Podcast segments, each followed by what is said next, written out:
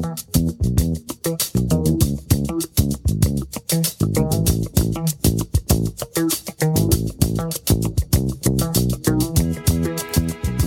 day and welcome to Film Exploration with Ash Home. For today's episode, we're going to be doing a review on the 2014 time bending sci fi action flick Edge of Tomorrow, or as some know it as, Live, Die, Repeat, since the tagline supersedes the title in terms of size.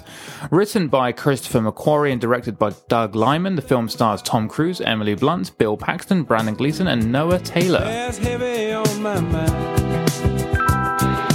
Then I look at you Time loops, a popular once in trend concept thanks to the 1993 comedy Groundhog Day that had films try out the concept in new and improved ways across different genres, and none of them really managed to capture the magic bottled from the first mainstream attempt thanks to Harold Ramis and Bill Murray. In fact, after Groundhog Day, many critics were predicting others to swiftly follow in suit with their own versions of a time loop notion, kind of like how people attempted Bond movies after Pierce Brosnan's Die Another Day. We started getting Bond esque movies pop up like Austin Powers, Johnny English, and more famously, the Jason Bourne franchise.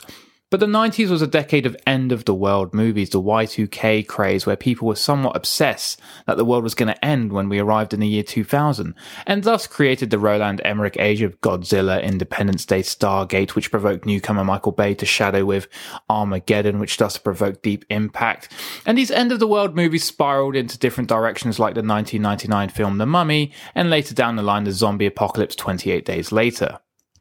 So it wasn't a real head scratcher why this concept of time loops was pushed aside for a later date until it got its much needed resurgence in 2010. And many did try, and I wouldn't say they failed, but they just didn't capture the magic they did in 1993. The 2010s was in fact the decade where it got its revival with films like Source Code, The Road, Premature, Happy Death Day, The Incident, Palm Springs, and the film in question here, the first real blockbuster take on this concept, Edge of Tomorrow. Based on a Japanese novel by Hiroshi Sakurazaka called All You Need Is Kill, it tells the story of Cage, a snotty cowardice military rep who gets roped into being on the first wave against an alien race attempting to invade Earth. The build up is on the obvious demise of Cage, orchestrated brilliantly by Tom Cruise of his lack of experience and courage to even survive a fight, something that is very cleverly spun on the usual persona of Tom Cruise's macho stereotype. He manages to die within minutes of landing on the beach, as we assumed, whilst killing an alpha, a superior species of the alien race, whose blood spews into Cage's mouth while he dies, which consequently forces him to live that same day over and over again. The film brings in director Doug Liman to playfully tackle this concept in a high budget war movie. Interestingly enough, Doug's CV is more than sufficient enough to handle this movie. He made his name when he directed the 2002 film The Bourne Identity, and would later reteam with Cruise in American Made, which is actually on Netflix right now. The screenplay was drafted by Christopher McQuarrie, is another friend of Tom Cruise who directed Jack Reacher, Mission Impossible Rogue Nation, and Fallout, and also the next two in the pipeline, Dead Reckoning Part 1 and 2. Newcomer to the Cruise world is Emily Blunt, who Cruise insisted on casting, an actress he wanted to work with for a long time, who plays Rita, a legend in the world of alien and combat, who shares the experience that Cage is going through in this film. Blunt may be new to working with Tom Cruise, but this is actually her third film where she is in a sci-fi flick that plays on the fact of altering the future, the other two being Looper and The Adjustment Bureau. So in this film, the humans have to wear an advanced metal suit to be able to fight these over-advanced alien beings to even stand a chance of winning the war. The exosuit weighed roughly 85 pounds and was legitimately worn by all the actors. Emily Blunt actually cried when she wore it because it was way too heavy and she required, and she had to perform all her action sequences for five months in that exosuit. As a semi-joke, Tom Cruise just said, stop being a wuss. They did have the option to have these exosuits CGI'd, but Tom Cruise insisted that they were designed and legit, so it was more believable. Tom Cruise even helped design the suits two months prior to filming, as well, of course, of doing his own stunts. But that goes without saying, he's sort of the American version of a one Jackie Chan. We just assume that he does all his own stunts now. So the movie is meant to be a cross between Groundhog Day and Starship Troopers, capturing both tones whilst maintaining this ground day Groundhog Day concept in a believable way. Interestingly, Cage wakes up 6am every day, just as Bill Murray does in Groundhog Day, but he gets woken up with a kick rather than Sonny and Cher.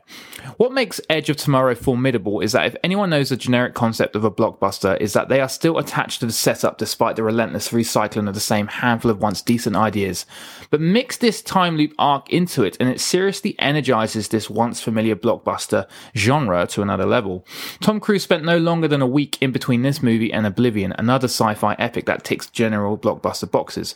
But Edge of Tomorrow has a serious advantage with the execution of this Groundhog Day notion. Yes, we have seen exosuits before in Alien. We have seen alien invasions movies, even with Tom Cruise himself in War of the Worlds. But this is a clever narrative structure of time loops that really represents a blockbuster movie. And if you release it into the right movie, it is in a league of its own. Where this film shines outside of the conceptual time loop story arc is surprisingly the character transformation of Cade, uh, Cage from one end to the other. And in these movies, we do have these awakenings of characters who are destined to find themselves like Bill Murray in Groundhog Day, which is the unspoken reason why these time loops happen. Unlike Murray's transformation, though, from bad grumpy Phil to loving and caring Phil, Cruise breaks his bravado tough guy outlook on his back and dives into an unlikable yet somehow Peter Sellers st- style kind of skirm that if it wasn't pulled off well, we would have had an awful miscasting. But Cruise, in hilarious fashion, proves the acting chops he possesses. He easily manipulates the audience into believing he is anything but heroic or likable, and the mantle is taken very demandingly by Emily Blunt, whose blunt British exterior backs up her place on the podium as the real action star of this movie. Cruise eventually goes into cruise control at the end, where he becomes the actor we know and love from the Mission Impossible movies to again try and save the world. This film is an extraordinary example of a sci fi film done well and borrows ideas from different genres to execute this adaptation to a T. Talks of a sequel are on the horizon once the thick fog of Top Gun Maverick and Mission Impossible dissipate, But one thing I will say is that Tom Cruise is certainly Mr. Consistent. And if his four decades in the industry has told us one thing, it's that Tom Cruise has gotten better with age and one can just enjoy one of the last action stars alive at his peak. And when you look back as an impressive CV, Edge of Tomorrow always released releases this whip or air of cult presence that has most definitely re-established Cruise as one of the best action stars of our generation. Anyways, that's all I have time for with Edge of Tomorrow, soon to be cult classic. Been out for 8 years now. I think it deserves its cult classic status after 20 years, so let's wait and see how the film ages. In the meantime, enjoy Palm Springs, the latest Loop film with Andy Samberg available on Prime. You can enjoy Edge of Tomorrow on Sky or Now TV and drop me a follow on iTunes, Google, Amazon, or Spotify. And you can follow me on social media, mainly on Instagram. In fact, really only on Instagram. That's Film Exploration AH or lowercase or one word. But for now, thank you for listening to my review of Edge of Tomorrow with Film Exploration with Ash Hurry.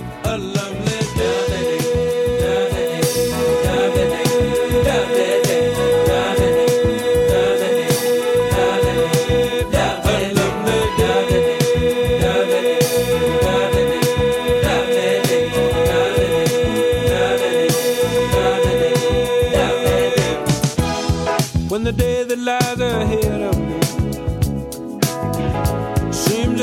impossible to face. When someone else instead of me always seems to know the way.